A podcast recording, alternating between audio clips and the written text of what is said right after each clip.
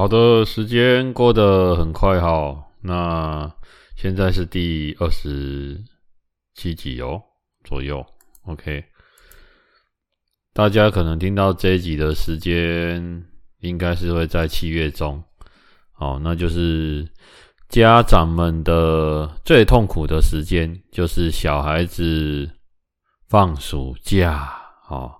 就要开始安排他们说啊、可能要参加什么活动啊，要去哪里啊？然后可能因为知道家长大家平常都还是有自己的工作啊，啊，所以说工作那小孩子应该要把他们怎么安排呢？让他们去做什么呢？好啊，说到这个七月八月了啊，当然暑假是以前我当学生的时候最开心的时候。那我在想啊，最开心，我突然，我现在往前去想我的暑假。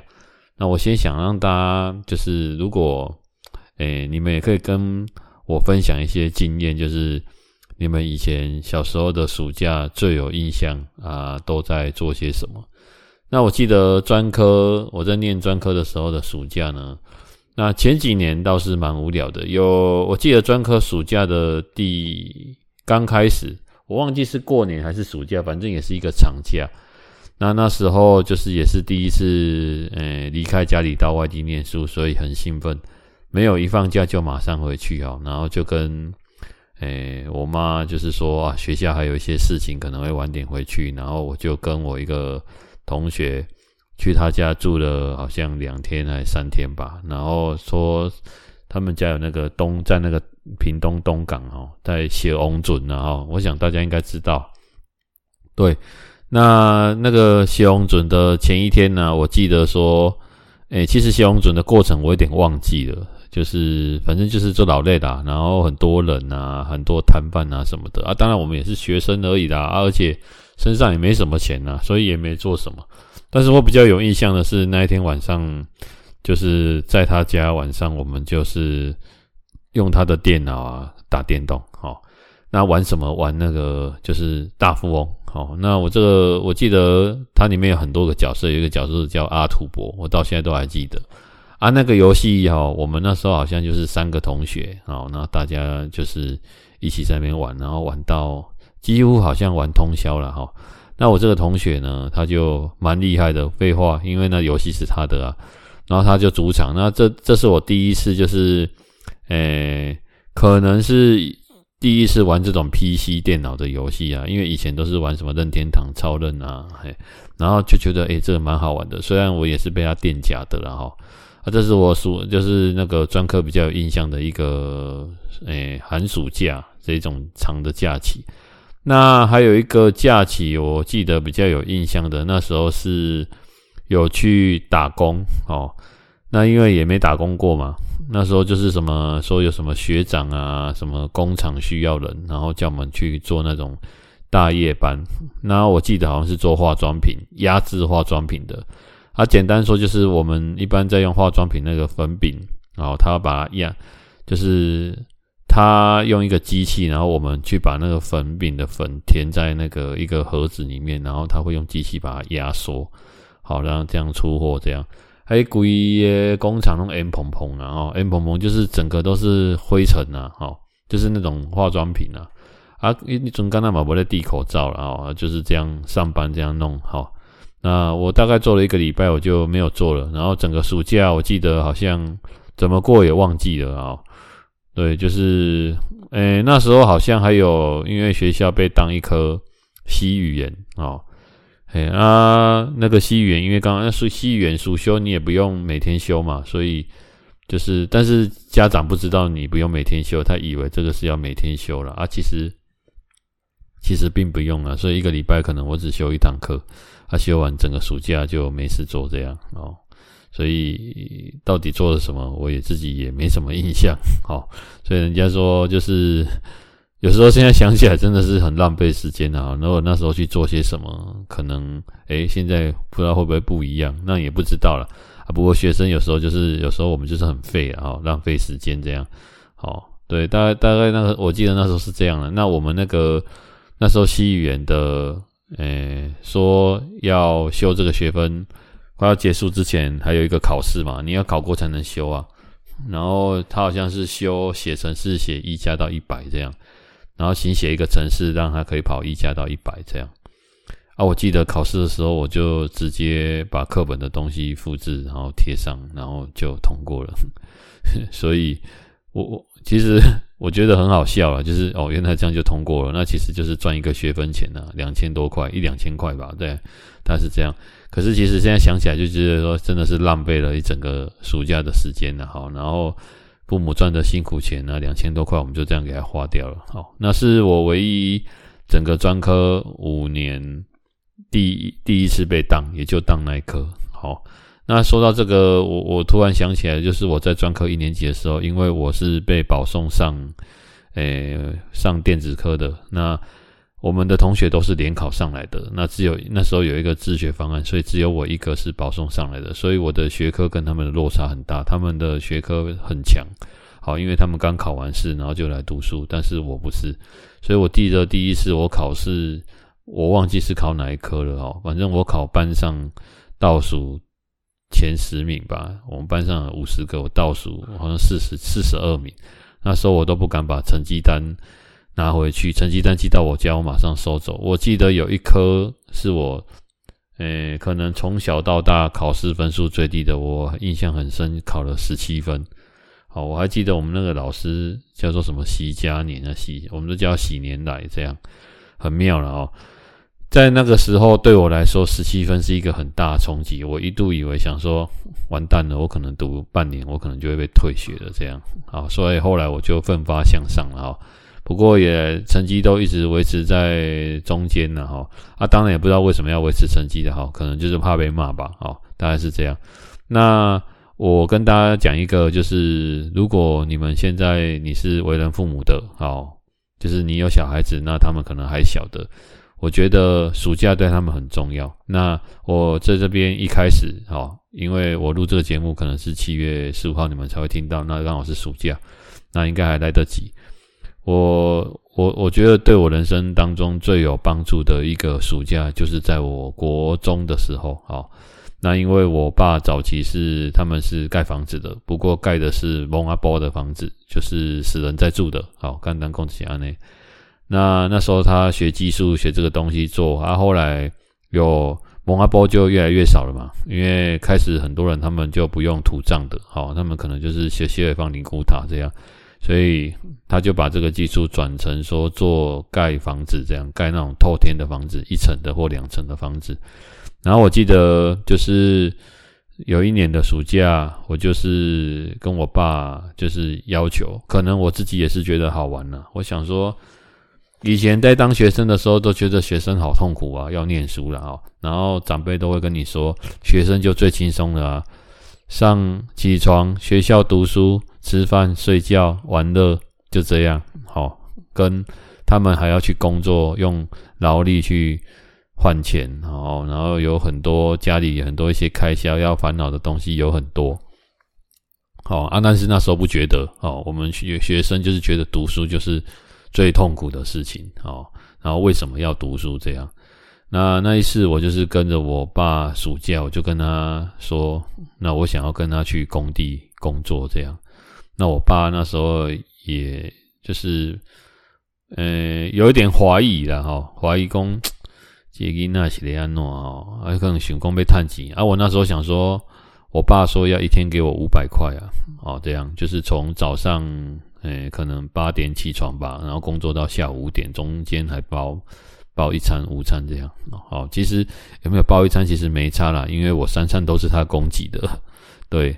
啊，大概他的流程是这样的，然后一天给我五百块，然后我记得我跟我爸去工作第一天，保持着兴奋的心情，然后早上买了早餐，我就吃，吃完我就开始去工地工作，跟他去，然后地点我有点忘记了，但是我们是诶，外面可以几根透天啊，类似的那，好，那我真的有跟着这个透天的把它做完，那我跟大家讲，我最有印象，我第一天在工地上班，好。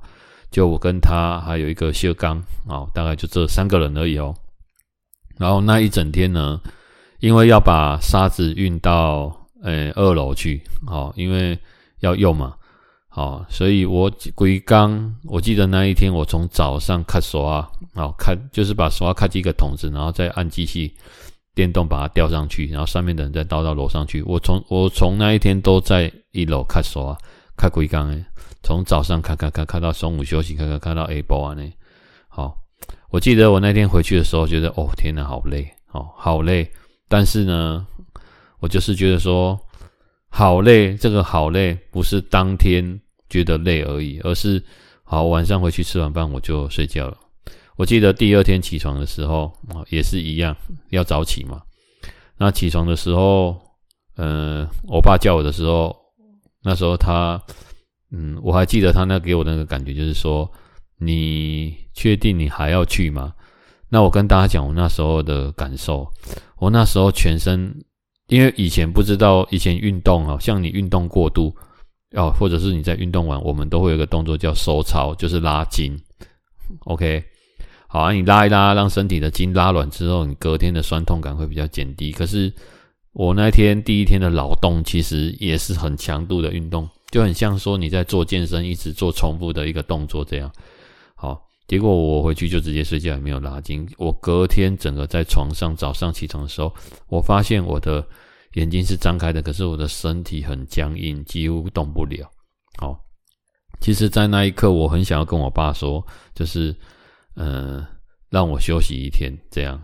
好，可是我觉得是这样啊。我觉得我我我那时候也是，就是我觉得我应该也是好强的哦。然后我就跟他说，不要，我要去，嘿。然后我爸就说：“你确定你要去哦？好，啊，我就起来，我就去。那当然就全身酸痛。好，那我跟大家讲哦，我几乎第一个礼拜都是做同样的事情。好，第二天个开始啊，然后第二天、第三天、第四天、第五天，我慢慢发现一件事情，就是，呃，越到后面，哦，诶，我发现我那个酸痛感好像越来越下降。”好，那我就越来越可以适应。然后当然后续我还有做一些其他的了哈，可能就是接下来呢，他们就有什么贴瓷砖啊，然后还在顶楼啊帮忙他搅拌水泥啊，诸如此类的，都做一些这些工作，大概是这样，或者搬运东西呀、啊，大大概大概都这些东西。然后那一次我为什么跟就是如果你们是很以后为人父母当家的家长，人家说就是。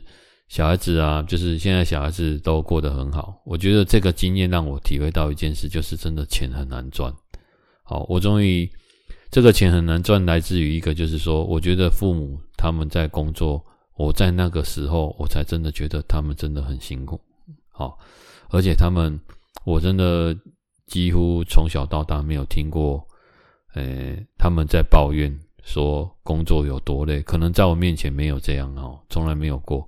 他们就是这样任劳任怨，然后就是照三餐这样做，然后我才了解他跟我讲说，为什么叫我要好好的念书，因为他知道如果我没有去念书，那我以后有很大的几率可能也是要用劳力去工作顾三餐。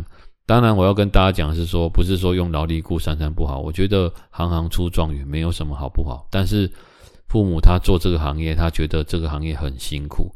所以他不希望自己的孩子辛苦，我想这是天下父母心了哈。那就接就是跟着他做这段，对我的后续，我真的觉得我的人生帮助到现在为止，我都觉得非常的大。你看，我已经这个事情已经离我现在应该有二三三十年应该有了。那我到现在都还记得这件事，可见这件事对我的印象有多深刻。那我再跟大家讲一件事，就是，诶。后来，因为我每天五百块嘛，那我们就几乎每天都去上班。可是我我爸他本身他工作他是没有周休二日的。好，那大家听一下哈，就是就是后来我才知道说，诶，因为他们是标工作来做，所以能有工作做、有钱赚的话，他们会尽量去做。所以在那个。大全民在盖房子的年代，哈，那时候台湾经济正在起飞，工作几乎都是很满的。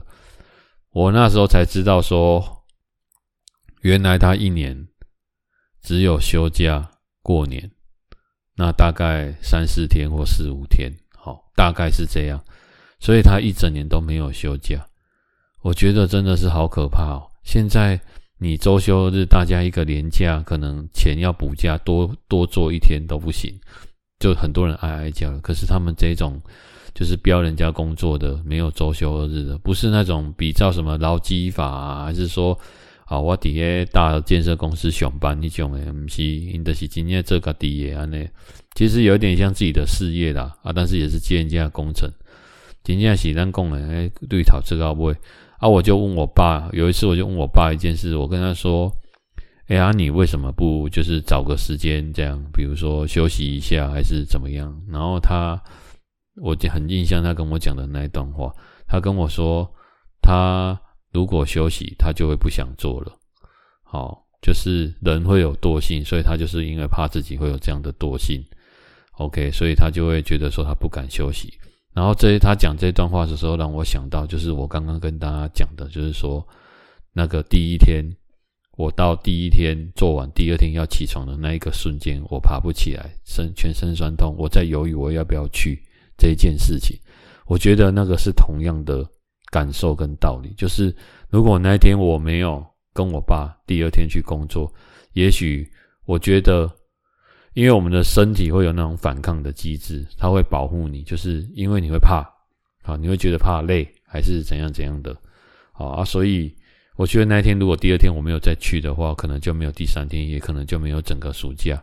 好，那这一整个暑假做完，当然我不是每天做了啊，就是可能我也有休息的时间啊，毕竟我要给那年嘛，哎，大概是这样。所以整个暑假，你大概这样，大家帮我推算一下，一天赚五百块。如果一个月你做二十天好了，那一个月就是一万块，那两个月就是两万块。我记得那个暑假是应该是我国三的最后一个暑假，然后接下来就是学校就要注册了嘛，那我爸就要发薪水给我啊。我我跟大家讲一件事，就是其实后来我就没有跟我爸拿所谓的薪水。因为我就跟大家说了，我刚刚感受到，就是原来父母他们工作这么的辛苦，那我跟他拿钱，我跟他拿钱，那跟他帮我注册学费，那不是一样的意思吗？好，那我能够帮忙他工作减轻负担，那其实我觉得这样我可能会心里比较过意得去，我都还非常的有印象，就是那时候注册，我记得第一学期的注册费非常的可怕。大概要台币好像五万多块这样，那还不含可能你你每个月的基本生活开销。那我工作两个月，好啊，我的薪水才两个月才两万块，然后我注册要五万多块，我的天呐，我我觉得说天呐，那我要写在碳内互开嘛，好那种感觉啊，所以我我非常鼓励就是。诶，我觉得小孩子当然他们要有他们自己的童年，就像我们，我我这几天看一个视频的，哈，就是他那个国家我不知道在哪里啊，哈，反正就是一个小孩子都晒得黑黑的啊，小小的那，诶，然后他们就是会自己自制那个划船，好，他们不是用船哦，他们是用那种比如说我们比较大的塑胶瓶，然后把它切对半，比如说有桶的桶子，把它切对半，然后自己这样。就是随便拿个东西这样慢慢的滑出去，然后拿一条鱼线。那当然那个鱼线想必也是就是捡来的嘛，哦，鱼线然后绑鱼钩，然后自己就是拿一个那种就是假饵的浮标，就是丢下去在那边刀黑最刀刀刀被钓上，他们要钓那个那个叫什么？呃，小卷呐，哈，些更啊啦，然后乌贼啦，像这种东西，然后钓去市场卖。然后我看他们也没有在做什么防晒，然后天气很热，在那边钓钓钓。我看那个视频三十分钟，他一直钓不停，然后钓到市场，钓起来之后哦，然后拿到市场去卖，然后市场就是帮他批价啊。那市场他们是，他等于是，呃，还有一个中盘商啊，才会最后才会到市场去卖，类似这样。就像我进追哥，我给了中盘商，阿姨帮我帮我批给那个就是。诶，人家那种摊贩去卖这样，然后那个摊贩就给他，好像我看不出那是什么什么货币的哈，反正就给他两千块，但是不是台币两千块，不知道是什么的两千块，再加上几个铜板这样，然后我就觉得说，诶，就是很辛苦啦啊，所以。我觉得让小孩子在这个，当然他们的童年是应该要有，可是让他们适时的哦，能够如果体会到真的父母赚钱的辛苦，那其实我觉得对他长大很有帮助。这个比你给他什么资源哦，比如说啊，你给他一个很好的工具还是什么什么的，我都我都觉得说，如果你可以给他这种生活的体验，让他体会到。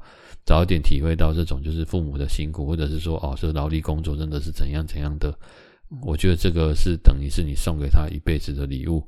好，好，那就是讲到这个，我我播放这个这个时间可能刚好就是暑假了啊，所以各位家长如果有一些就是，诶，你们刚好可能小孩子会参加一些社团活动还是什么什么的，我觉得暑假那种暑期活动都很好，哦，因为我以前有参加过那种类似棒球的暑期活动，好，类似这样。那也都不错，不过让他们吃苦，出去体验一些，我觉得很好，或者去运动，做什么也都很好。千千万万尽量不要就是只待在家里，然后就是也没有再出门，什么都没有做。我觉得这样反而是没有那么好，大概是这样。好，OK，好了，那真的很恭喜大家了。为什么？因为这个礼拜就是今天我录音的时间是礼拜三，好，那就是年假，明天就是年假四天的开始。那有一句有一段话是这样讲的：“秀才不出门，能知天下事。”好，那这句话这句话是指的是说，他他在家我们就可以体会到一些外面的事情，然后有的没的这样。那我不是秀才不出门，能知天下事，我是连假不出门。好，因为哦，每次只要大家看到那个连假要出门，哦，那个真的很可怕啊。就是早早，不管你是出国啊，国内旅游还是干嘛干嘛的，其实你整个整个连假的时间就是在排队，好，然后可能人挤人，车挤车，好，啊，可能要出什么交通意外，好，我都尽量不在连假出门。但是因为有些行业他们真的没有办法，所以他们必须就是因为平常需要上班，必须在连假出门。那大家这个连假出门虽然很开心呢，也是要注意交通。好，那所以这礼拜我们的整个上班的流程就是只做到礼拜三啊。那礼拜三等于是礼拜三之前我都蛮忙的，那我等于是礼拜四明天早上我才会去爬山。那说到这个爬山，我还是跟我一些听众跟大家讲了哈，就是我近期在我的 Instagram 就是有收到一些就是呃蛮多，应该是我的听众吧，还是。你们有加我的 Instagram，但是因为我不知道你们到底是谁，就是一般来说我不会加陌生人。但是如果你们是我的听众，你可以跟我讲一下，说你是我的听众，好，因为你们会有跟我提到什么爬山啊，或者是什么什么的。哎，对，因为我的 Instagram 以前是不会有人这样加我的，所以可能如果你们是我的听众，那可以让我知道一下，这样我比较知道要怎么做。好，OK。那不知道大家在这个年假呢有什么计划？那先跟大家讲，就是就是最近刚好我今天在处理一件事情哈，就是因为我之前有跟大家提说，我们公司就是诶要去上上个竞赛刚结束要去澳洲，那我们就在统计要去澳洲的名单。那我们的出我们公司的出国很特别，就是全公费。那我们预计会在九月出国，那也就是公司全部招待你出国。那我们这次达成的人数大概有九到十个人。那要统计什么名单？不是统计这九到十个人，因为他们几乎已经是确定可以去了。好，而是我们公司会给一个员工的优惠价，让你可以带你的直系亲属，哈，或者是说直系亲属，或者是你的配偶啊，其实也是直系亲属了，哈。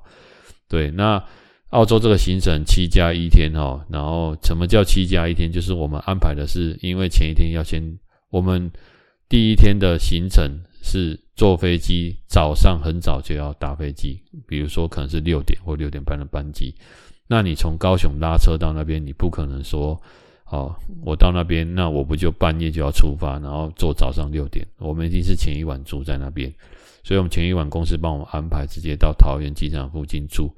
好，那先住一晚，隔天早上再赶去坐飞机，这样会比较近，所以叫七加一天。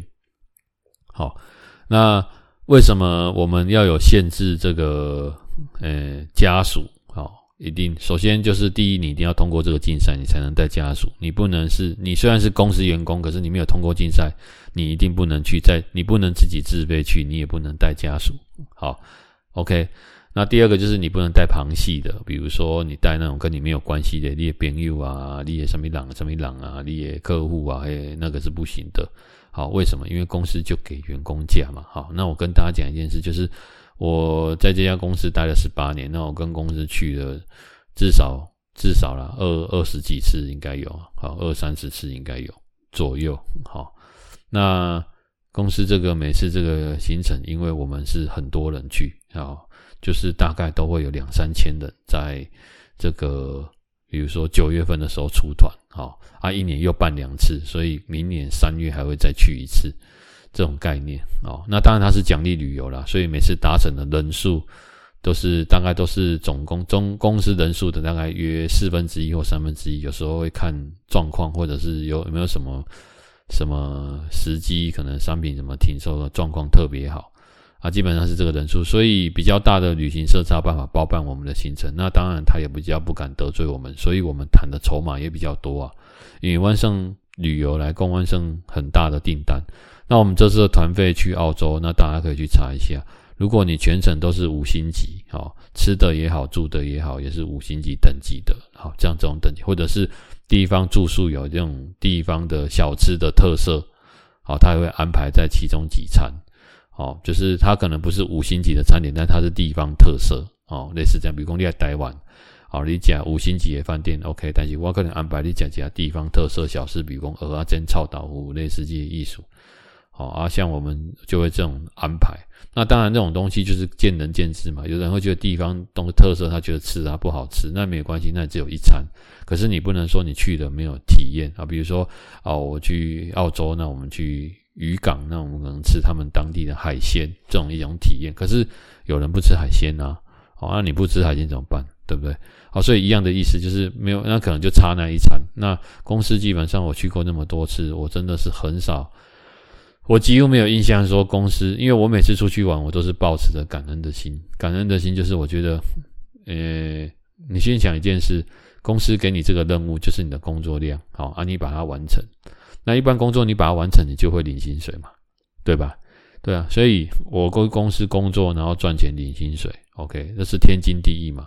但是出国旅游是额外给你的，那很多公司并没有这种福利啊。我先跟大家讲哦，像有的公司它有年终奖金，我们也有；三节奖金我们也有；公司薪水我们也有。可是他们就是没有出国旅行，或者是出国旅行就是去比较。因为老板要出钱嘛，可能就是去什么东南亚啊，比如说去什么什么泰国啊，泰国也不是不好啦，就是费用比较低的地方啊，比如说一两万、两两两三万内可以搞定的。可是我们去这种都是那种很大行程的哈，就是就算你去邻近国家，他也是给你顶级的享受。对啊，不知道这样大家懂不懂这个意思？就是你邻近国家，比如说你去日本，那日本他绝对给你顶级的享受。好，让你很能够体验，跟你自己自由行或你跟团，你绝对跟不到这种行程。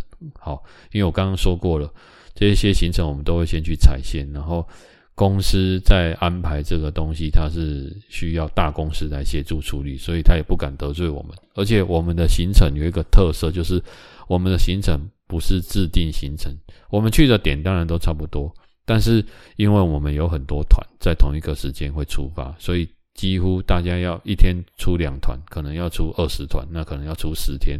我们的团要连续出一个月，而且全国全国都会出团。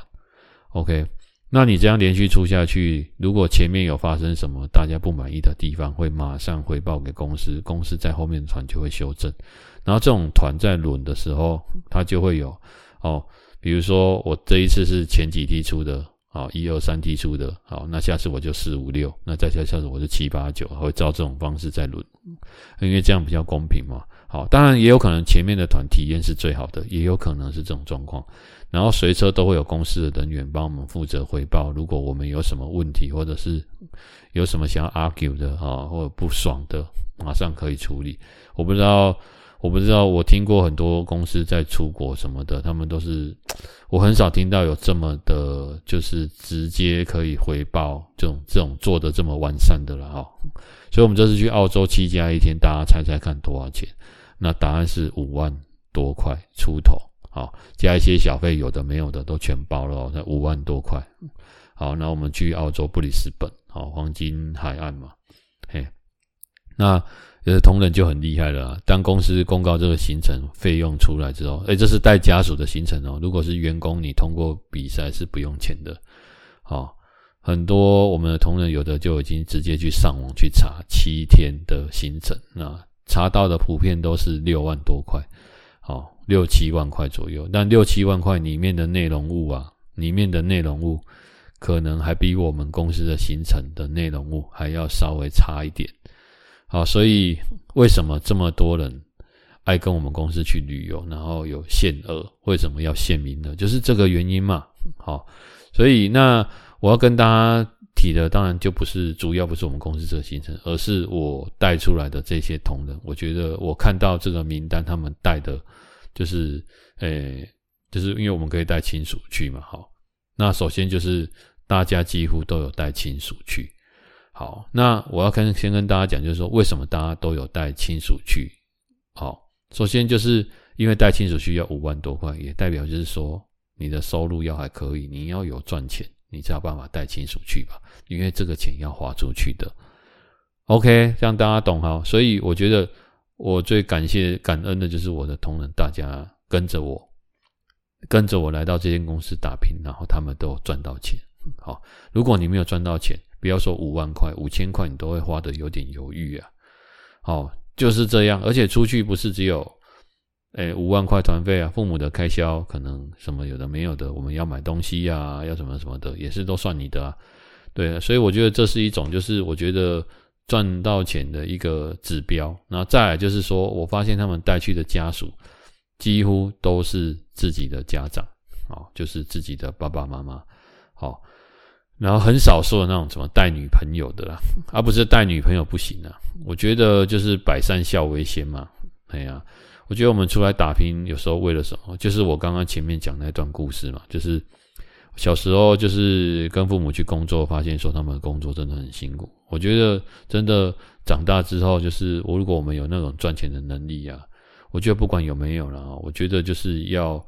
我觉得有时候我们出去跟人家搞搞不会应酬啊，或者是在人家搞不会应酬，为了工作，我们倒是还好。有时候你在外面好像要给人家挂面子啊，要当大爷啊，或者买一些什么精品啊，那好像要炫富你多厉害。我我有时候都会想要了解说，你这么厉害，到底你是每个月拿多少钱回馈给你的父母？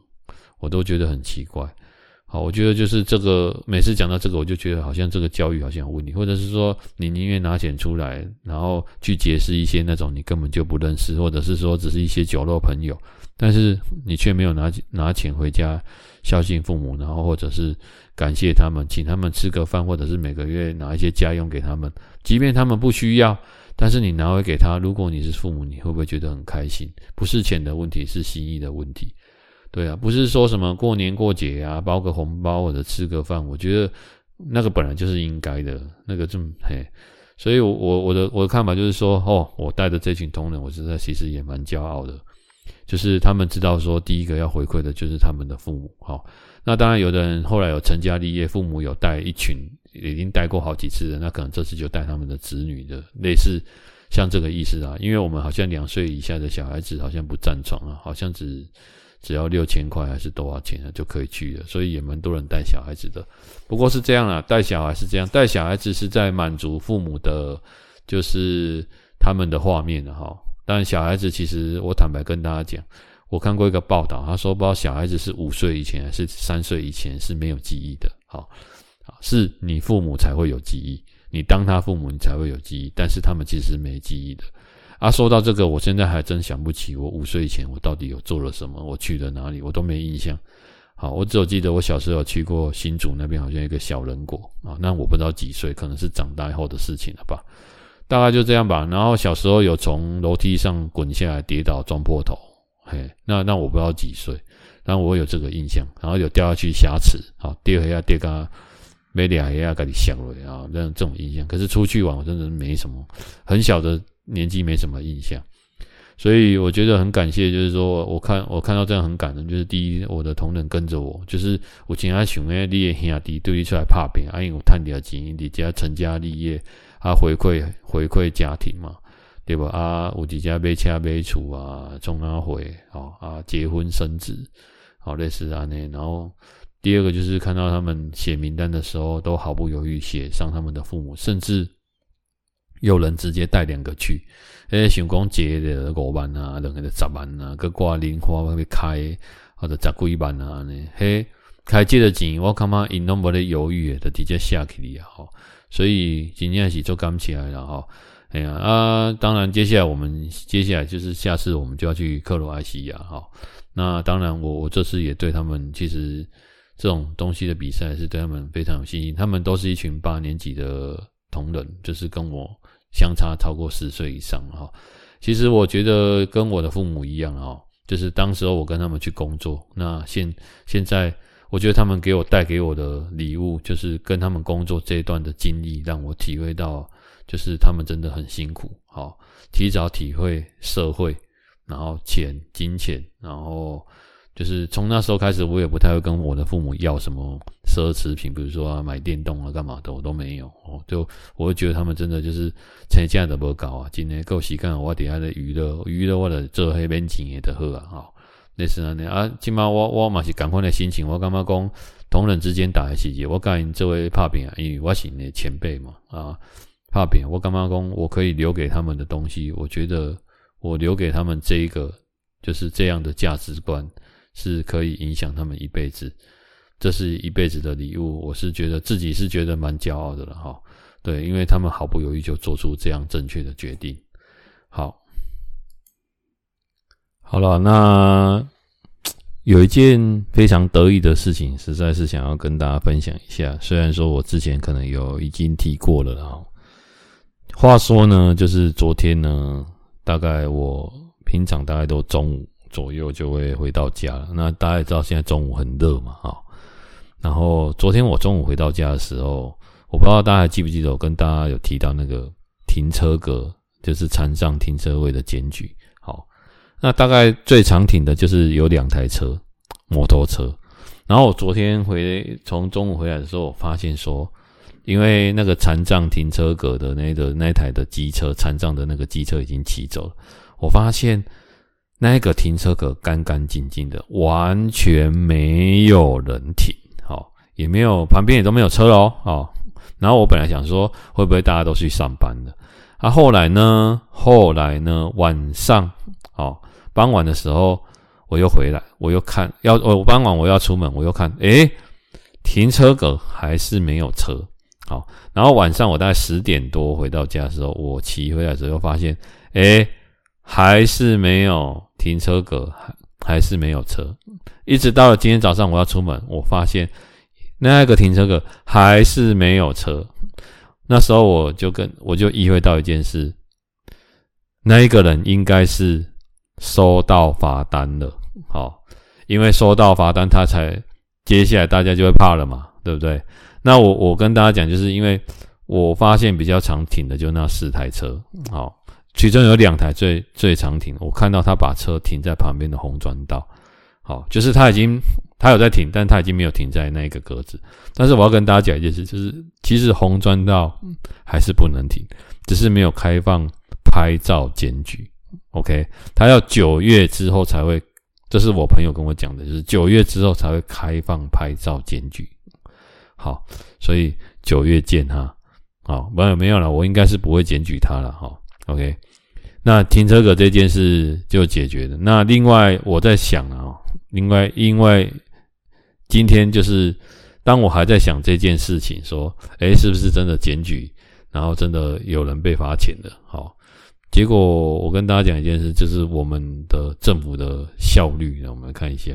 结果我今天就是在傍晚的时候，六点三十五分收到。说，亲爱的市民您好，有关您信件检举交通违规一案，经过你所提供的档案照片，好，违规事证明确，好，业已经已依据《道路交通管理处理办条例》，我有时候都想说，刚每当的工检举成功，啊，那事业里不是做好吗？为什么要写个叫文言文呢？那是咩啊？上矿物呢？哦，哎呀，就说哦，呃，好，提取缔告发在案。好，本局未能及时，为了可以及时惩处交通违规人。避免公公，请打一一零。好，简单说，他这这个信的叫做高雄市政府警察局行政信箱结案通知书。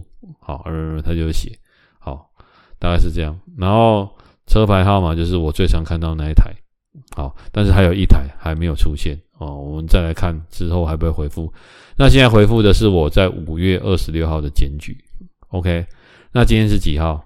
来，我来看一下，今天几号？今天是五月二十一，六月二十一号，所以差不多一个月。好，OK，所以我那一段时间检举的啊，五月检举的，二十六检举的，呃，五月底的，六月初的，好，可能陆陆续续他们都会收到罚单。好，那当然我的家人非常担心我的安危了，因为他必须你不能匿名检举，好。你的 email、你的电话哦，你的住址，你可能都要是正确的，这样。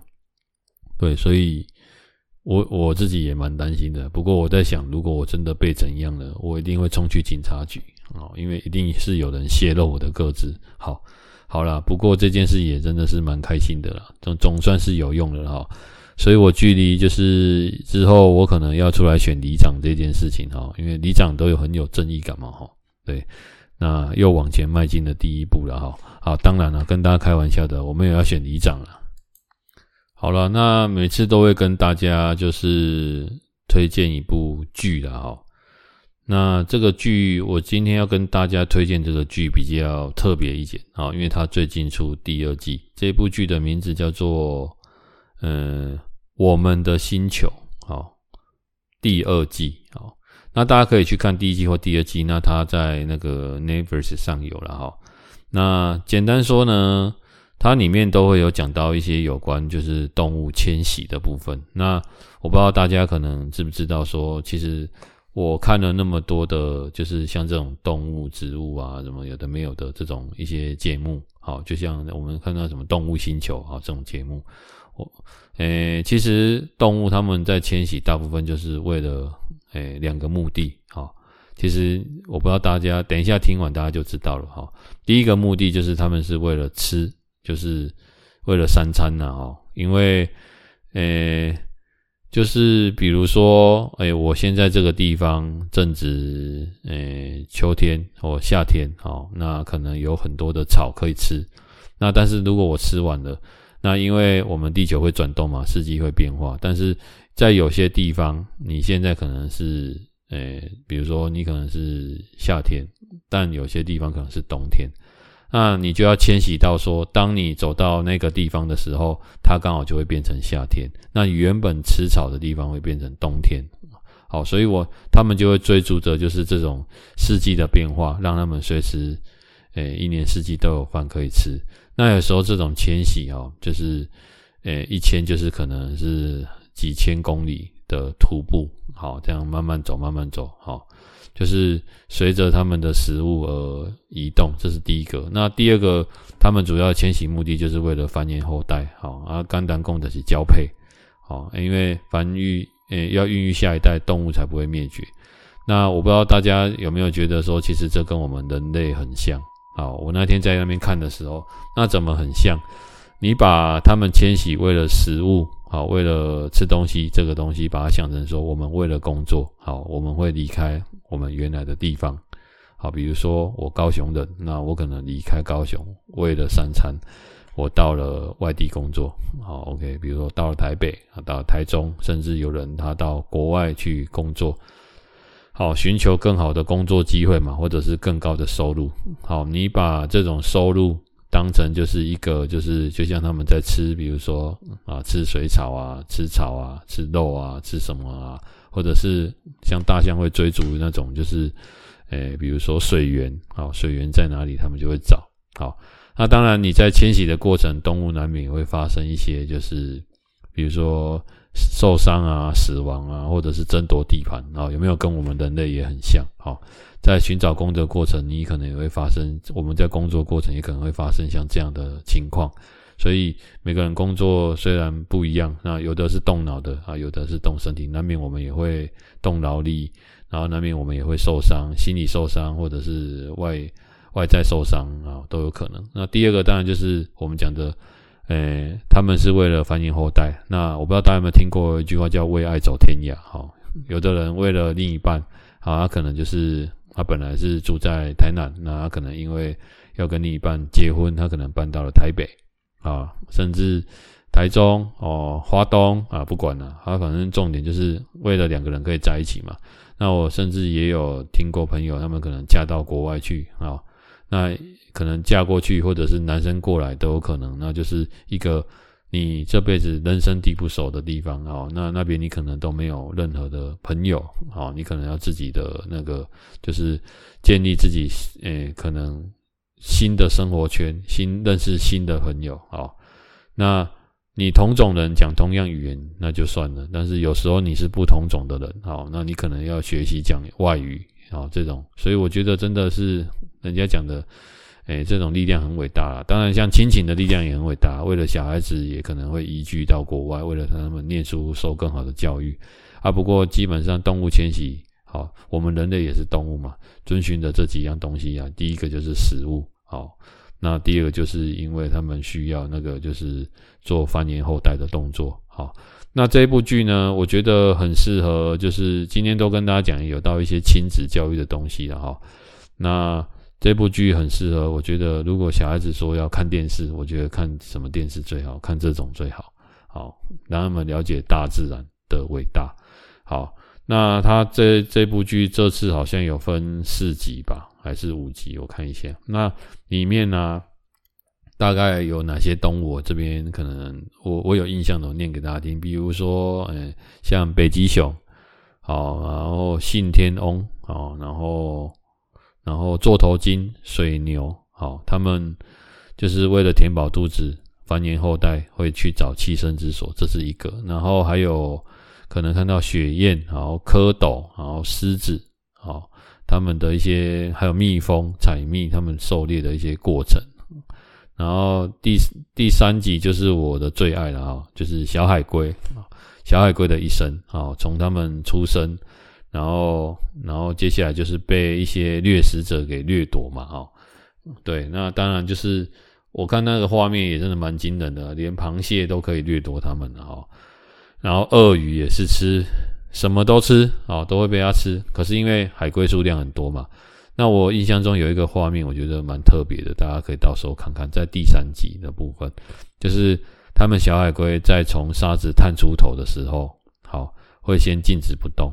他们会等其他兄弟一起探出头，然后再一口气大家冲出来，增加存活率，多妙啊！好，如果他一只出来，只一只出来，他就顾他自己跑，那他一定死的。但是他一群兄弟出来，比如说一只出来，然后或者是附近的兄弟大家就一起出来，好，这样冲出来，好，那可能几千只、几万只在那个海滩上奔跑的时候，存活率就可以提升，因为。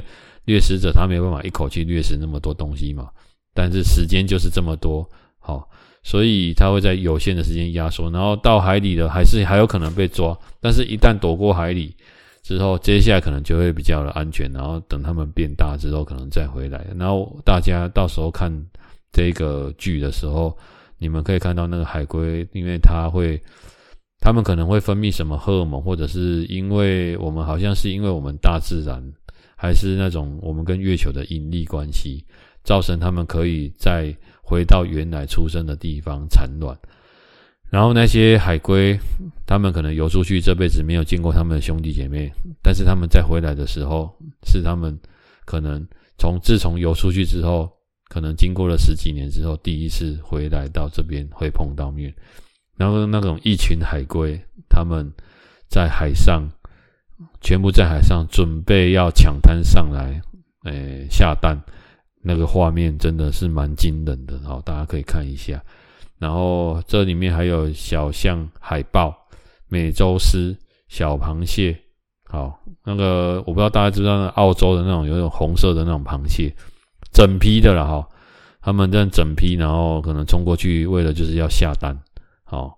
下在海下完蛋，然后下完蛋之后长好之后，他们会整批的回到他们的栖息地，那就会经过马路。那现在澳洲当地政府有帮他们，就是做地下道，好让他们往地下道走。那也有做天桥让他们往上走，然后也有用人工指挥在他们这个迁徙的季节，好人工指挥让车子不要压到他们，好。这算是做的很保育了哈，所以难怪澳洲真的是一个就是在天然资源上或者是生态保育上是蛮领先的一个国家。好，我觉得这个部剧蛮好看。然后最后一集它就是雪燕领养跟行军蚁还有诶灰那种灰鲸，好，他们怎么躲避天敌跟人为的污染？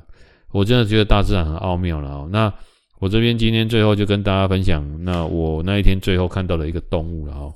哎、我一直以为哈，企鹅它是一定是在那种南极，好这种很冷的地方。那我那天看，没想到说原来在那个纽西兰，好，因为纽西兰也是南半球，所以也是蛮偏冷的。但是我竟然看到它那个纽西兰的企鹅，它们生活是在森林里面。你没有听错，它竟然是生活在森林里面啊！那他们这个，他们这个企鹅很妙啊！哦，它就是。他们是小孩子生下来之后，公的就会在森林里面保护着蛋，不让其他的，比如说什么，比如说一些掠食者侵略这样。那母的就会从森林跑到海里下去，然后去捕鱼，捕上来再给那个他们的那个小 baby 新生儿哦，我们讲的幼小的小企鹅。啊，补给他们吃。那他们这个来回、来回、来回的动作会一直持续九个月。嘿，你没有听错，是持续八到九个月。好，每天、每天、每天无时无刻就一直做这件事情。好啊，你要想，黑吉那是做好借来哦。好，你等于是全对领到啊，请问刀家找一谁啊玩那种徒步的方式，那个距离很长。他说那个距离这样来来回回算，每一次大概都是马拉松的距离。你看，你又要跑。从森林跑到海边，下去又要游泳，又要捕到鱼，然后捕到，我有时候为了捕一条鱼，还要很附近可能现在没有鱼群，还要游很远才会找到鱼。然后你们不要忘记一件事，捕鱼是有危险的，因为海里还有鲨鱼啊这种其他掠食者，好，所以也有可能就是人家讲的爸爸一去就没有再回来了，好，没有了，是妈妈一去就没有再回来了，这样。所以他们这样来去来去来去来去这样九个月，然后呢，人家说那个母企鹅啊，在这个来回的奔波当中，他们会整个瘦了一大圈。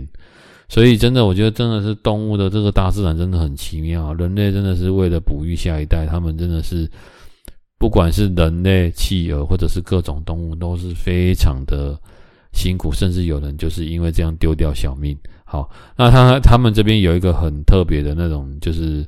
诶、欸，就是两性制度了哈，就是如果母企鹅觉得在这过程当中发现公企鹅没有好好保护它的可能小朋友，害他们受到伤害，他会直接 fire 它，好，然后再换其他公企鹅接手。所以他说，企鹅是全世界换伴侣里面算是最快，然后最明确的的那种一种动物了哈。我真的觉得蛮妙的。好了，那今天就跟大家就是分享到这边。如果你们有看过一些不错的动物视频，觉得蛮有意义的啊，也可以留言，然后推荐给我哈。那我或者是你从从小到大有没有过过什么很惊奇的暑假的过程，或者是说，诶，你们公司有没有什么很特别的福利，也可以讲出来啊。像我有听过 Google 的福利也是蛮不错的哈，就是员工是很 free 的状态。好，我觉得也不错，可以跟各位听众大家一起分享。好，谢谢大家。